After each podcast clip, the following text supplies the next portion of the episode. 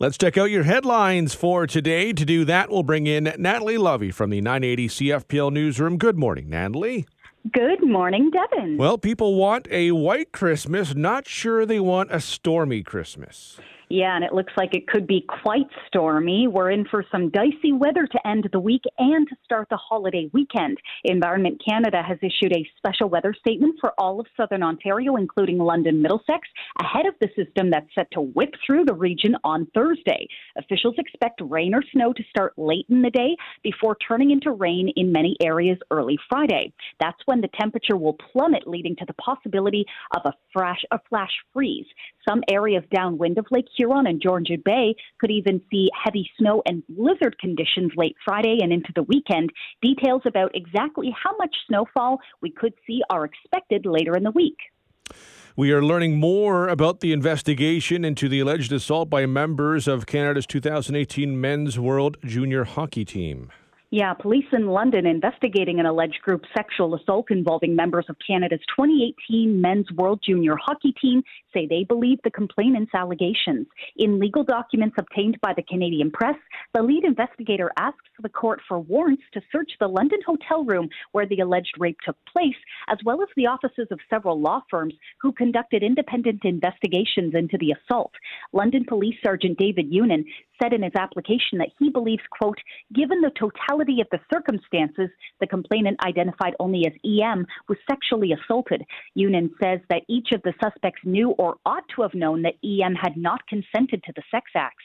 None of the allegations have been proven in court, and no charges have been laid. There's lots of updates coming because there's also new information about the mass shooting in Vaughan on Sunday.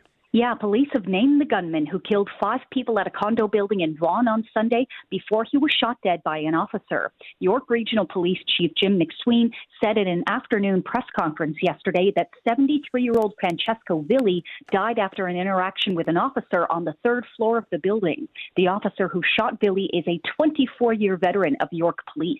York Regional Police said they are not yet able to release the identities of the victims, but say three men and two women died in the shooting and that three of the victims were members of the condo board. Police are still investigating a motive. However, Global News has learned that Villi was involved in court action against the condo, and a number of tenants talked about an ongoing dispute between him and the condo board. Social media accounts run by Villi include a number of videos where he rambles about living conditions at his condo, including one posted just before 2 p.m. on Sunday. Ontario's police watchdog has said the suspected shooter was a 73 year old resident of the building and the victims were found in multiple units and on different floors. The Special Investigations Unit has said the suspected shooter used a semi automatic handgun. Well, the London Knights have spoken out following an outpouring of support. Yeah, Londoners and members of the OHL community are coming together to support the loved ones of a London Knights player who died over the weekend. 18 year old Abakar Kazbekov died after falling from a downtown apartment building on Saturday. London police continue to investigate the circumstances surrounding the incident. In a statement yesterday, the London Knights said the organization is devastated by the young man's sudden passing. Kazbekov was in his second season with the Knights and played in their game on Friday.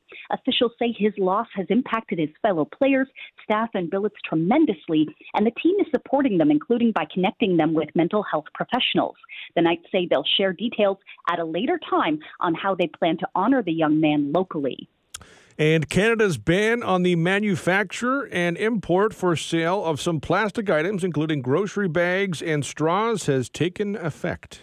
Yeah, if you're like me, over the years you would uh, collect all of your plastic grocery bags and just have them in a uh, big bag underneath your uh, your cabinet, like where you keep you know your your cleaning supplies and all that sort of stuff. I feel like every family had one of those uh, plastic bag bags, but uh, not so much anymore. As of today, companies can no longer produce or bring into Canada plastic checkout bags, cutlery, stir sticks, straws, and takeout containers, and in a year they will also be illegal to sell. The manufacturing and import ban will extend to the plastic rings used to package six packs of canned drinks next June, and their sale will be prohibited a year after that.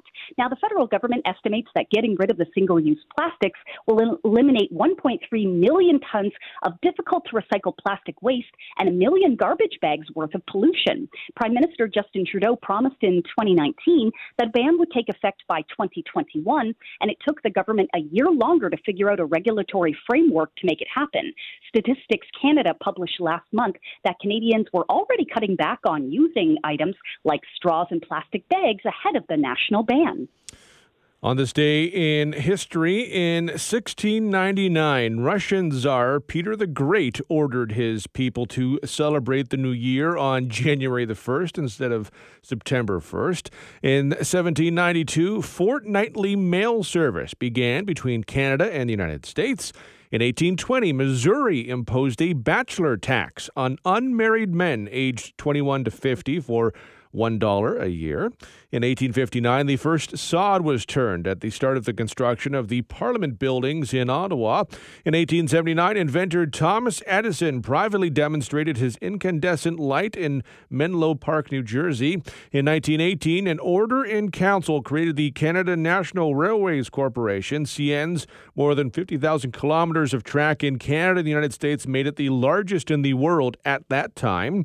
In 1963, the Berlin Wall was opened for the first time to West West Berliners who were allowed one day holiday visits to relatives in the eastern sector.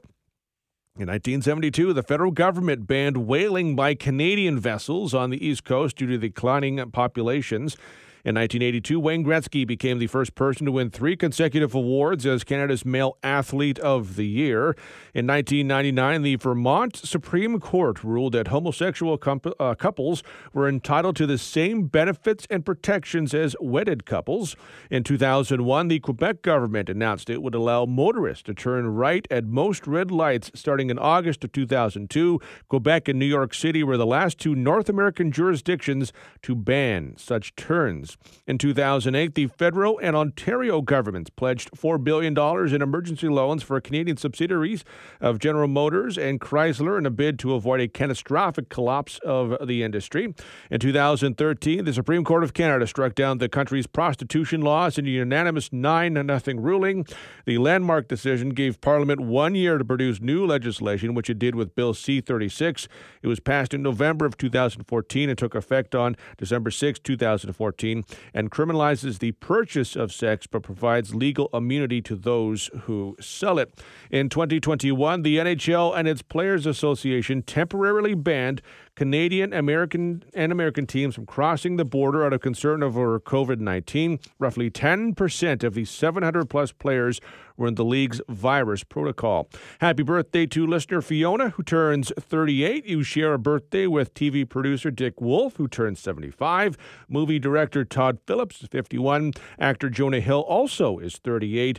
And singer JoJo is 31. Happy 33rd anniversary to Yasmin and David from your kids.